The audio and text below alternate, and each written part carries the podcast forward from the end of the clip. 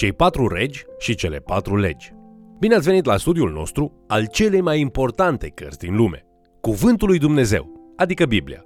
Astăzi vrem să ne mutăm atenția de la umbra păcatului care afectează întreaga umanitate către viața nouă disponibilă în Hristos. Vă invit să urmărim împreună acest mesaj intitulat Cei patru regi și cele patru legi. Pavel scrie creștinilor din Roma pentru a se prezenta pe el, teologia sa de bază și modurile în care se pot ajuta unii pe alții în lucrare. Ei îl pot ajuta să ajungă cu Evanghelia până la marginile vestice ale Imperiului, iar el îi poate ajuta să reducă tensiunile de acolo dintre credincioșii evrei și cei dintre neamuri.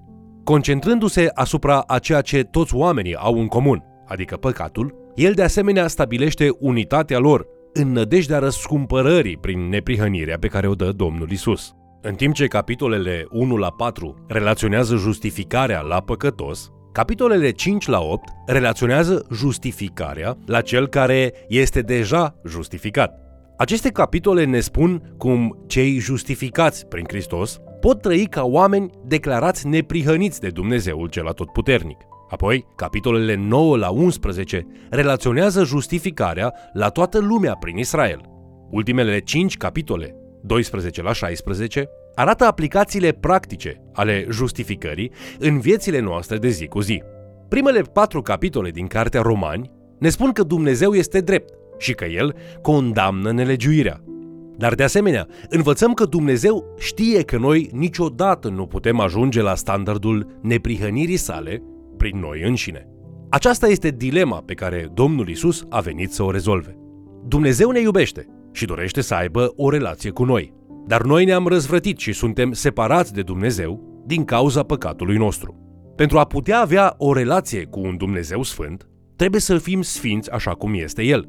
Bineînțeles, nu există nicio posibilitate să ajungem la acest standard prin puterile noastre. Oricâte fapte bune am face, ele nu pot compensa păcatul. Doar Dumnezeu poate repara ceea ce a fost stricat de păcat și El o face prin Isus Hristos. Dumnezeu vrea să te pocăiești de răzvrătirea ta și să crezi că Domnul Isus te va salva. Credința aici înseamnă a te încrede în lucrarea lui Dumnezeu și nu în faptele tale și a te încrede în neprihănirea lui Hristos, în loc să te încrezi în propria neprihănire. Când te încrezi în lucrarea lui Dumnezeu pentru mântuire, neprihănirea care aparține lui Isus devine a ta pentru vecie. El este neprihănit înaintea lui Dumnezeu, iar tu ești cu el. Dumnezeu te declară neprihănit datorită a ceea ce a făcut Domnul Isus deja. Asta înseamnă să fii justificat sau îndreptățit. Faptele bune sunt importante, dar nu pentru a câștiga mântuirea. Faptele bune sunt mai degrabă o dovadă că mântuirea deja a venit. Transformarea ta este o mărturie pentru lume că Dumnezeu este în inima ta. Într-un mod matematic de gândire, putem face următoarele afirmații. Faptele bune nu sunt egale cu mântuirea. În egală măsură, credința plus faptele bune nu sunt egale cu mântuirea, ci adevărata credință este egală cu mântuirea plus faptele bune.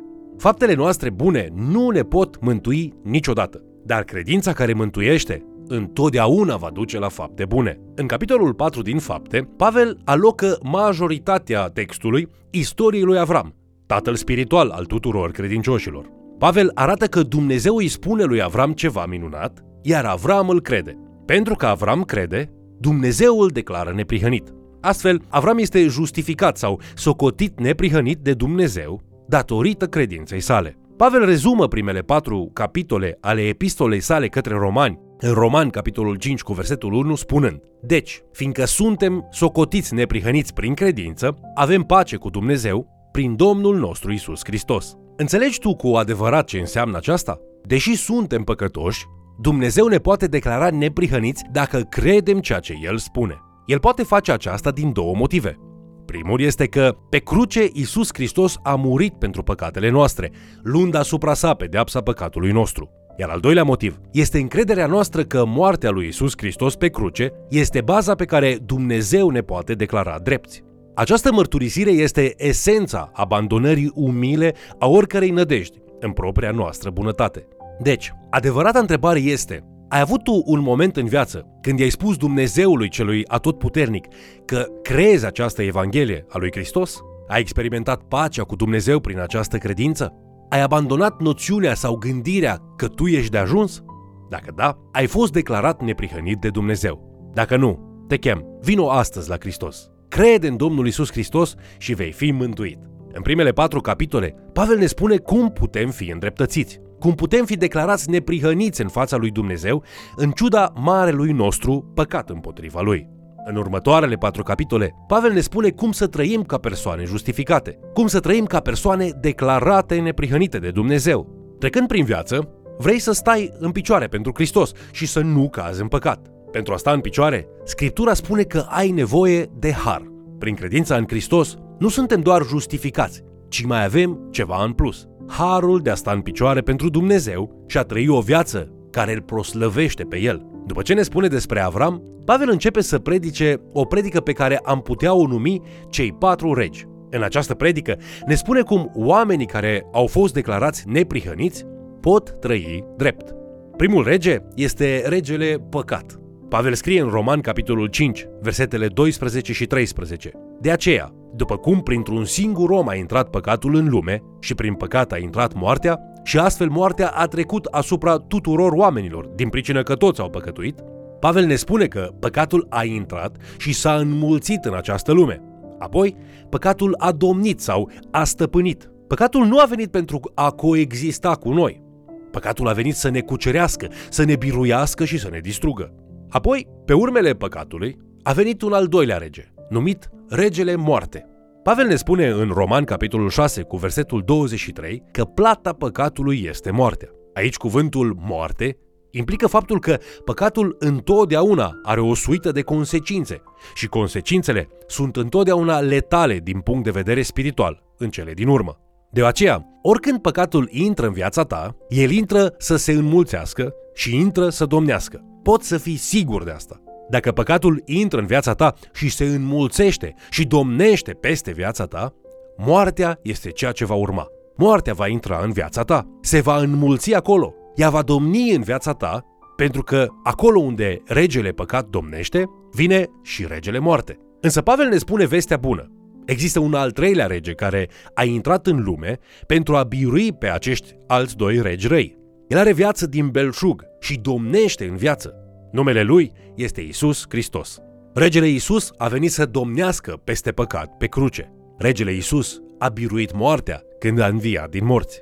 Apoi, Pavel ne spune în esență, iată încă o veste bună. Există și un al patrulea rege. Acest al patrulea rege ești tu, regele eu.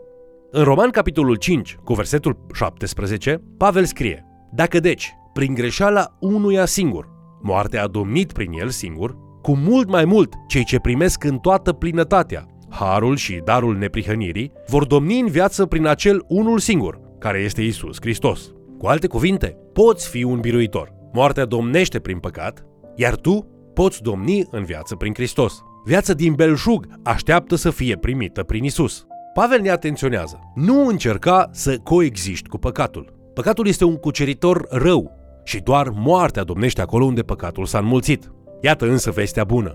Isus Hristos a pavat o cale de ieșire din această oroare. Isus Hristos a frânt puterea păcatului peste cei care se încred în El și astfel a biruit moartea sigură care îi urmează. Isus i-a împuternicit pe cei care cred în El să-și umple zilele cu binecuvântarea vieților, din care se revarsă viața din belșuga lui Isus. Cu privire la viața aceasta, Apostolul Pavel este foarte onest cu noi. Există lupte implicite în domnie împreună cu Isus Hristos. Așa cum ne spune în a doua jumătate a capitolului 5 că există patru regi sau patru cuceritori, când ajunge la capitolele 7 și 8, ne spune și că există patru legi spirituale. Ca să înveți să fii un biruitor prin Hristos, trebuie să înveți aceste patru legi spirituale. Pavel menționează prima lege spirituală către sfârșitul capitolului 7, legea lui Dumnezeu. Aici, legea lui Dumnezeu reprezintă acel corp de porunci din Scriptură care formează standardele morale și etice de neprihănire, după care suntem judecați, dacă nu suntem în Hristos. Cuvântul lui Dumnezeu face multe lucruri. El dă păcatul la iveală și sărbătorește harul. De asemenea, condamnă și arată și drumul către mântuire. Cuvântul este sabia Duhului pentru convingerea de păcat și scânteia din care se aprinde credința. În Roman, capitolul 7, Pavel discută rolul legii lui Dumnezeu în activarea unei alte legi, legea păcatului și a morții.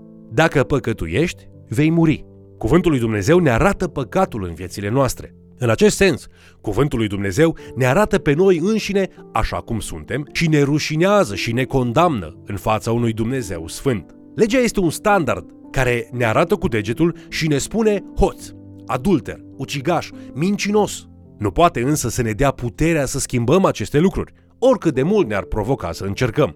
Aici însă intervine a treia lege prezentată de Pavel. Pavel spune în Roman, capitolul 8, cu versetul 2. În adevăr, legea Duhului de viață în Hristos Iisus m-a izbăvit de legea păcatului și a morții. Legea păcatului și a morții ne prinde și ne ține jos, așa cum gravitația ne ține pe pământ. Ne ține acolo blocați în rușine și în condamnare, fără vreo cale de ieșire. Sau cel puțin așa era până Hristos a venit în lume, biruind păcatul și moartea și pavând o cale pentru răscumpărarea omului. Așa cum o pasăre sau un avion biruiește forța gravitației pentru a zbura, tot așa creștinul este împuternicit de transformare prin Duhul Sfânt să zboare deasupra păcatului și a morții. Această transformare este accesibilă prin victoria lui Hristos care dă neprihănire păcătoșilor. Când Dumnezeu ne vede neprihăniți, vom trăi și nu vom muri. Apoi, Pavel ne prezintă o a patra lege spirituală pe care am putea o numi legea mentalității, Pavel spune în Roman, capitolul 8, versetele 5 la 8. În adevăr, cei ce trăiesc după îndemnurile firii pământești, umblă după lucrurile firii pământești, pe când cei ce trăiesc după îndemnurile Duhului, umblă după lucrurile Duhului. Și umblarea după lucrurile firii pământești este moarte, pe când umblarea după lucrurile Duhului este viață și pace. Fiindcă umblarea după lucrurile firii pământești este vrăjmășie împotriva lui Dumnezeu, căci nu se supune legii lui Dumnezeu și nici nu poate să se supună. Deci, cei ce sunt pământești nu pot să placă lui Dumnezeu. Haideți să privim la aceasta în relație cu celelalte legi. Pavel ne spune că, în primul rând, există legea lui Dumnezeu. Legea lui Dumnezeu revelează și amplifică legea păcatului și a morții, punând în lumină inimile noastre păcătoase și modul de viață egoist. Apoi, există legea Duhului de viață în Hristos, care poate birui legea păcatului și a morții, prin acceptarea lui Hristos prin credință și prin devenirea ucenicului său. Atunci, de ce oare nu biruim în mod perfect puterea păcatului în viețile noastre? Nu ai multe împrejurări în viață când simți că nu ai biruit legea păcatului? De ce oare? Aceasta este din cauza legii mentalității. Mintea ta nu este setată pe legea Duhului. Mintea este setată pe lucrurile firii pământești. În încheiere, gândește-te. Din punct de vedere spiritual, unde este mintea ta setată astăzi? Legea mentalității spirituale poate face diferența în viața ta între legea Duhului de viață în Hristos și legea păcatului și a morții. Te concentrezi tu asupra propriilor dorințe? Ești cumva fixat pe propriile pasiuni? Sau ești focalizat pe a deveni persoana pe care Hristos a împuternicit-o să fie? Poate nu-ți poți imagina viața fără păcat, dar ești condamnat de faptul că ești în mod constant conștient de el ca sursă de moarte și judecată. Crezi că calea lui Dumnezeu duce la adevărata binecuvântare? Predică-ți Evanghelia inimii tale, ca să poți domni peste păcat în puterea și bucuria Duhului. Uită-te țintă la Hristos și părăsește-ți trăirile păcătoase. Vă mulțumesc pentru că ați fost alături de noi, studiind Cuvântul lui Dumnezeu. Aceasta este o provocare profundă. Dacă te simți prins într-un ciclu de păcat și consecințe ale acestuia și nu-ți poți imagina un alt mod de viață, lasă ca lumina lui Hristos să strălucească în inima ta. El poate rupe acel ciclu și îți poate umple viața cu bunătate din belșug. Cheamă-L pe Dumnezeu și vei fi mântuit. Până ne întâlnim din nou, fie lumina perfectă a lui Dumnezeu să strălucească puternic prin tine. Te invit să ne urmărești în continuare și, de ce nu, să mai chem cel puțin o persoană să ni se alăture.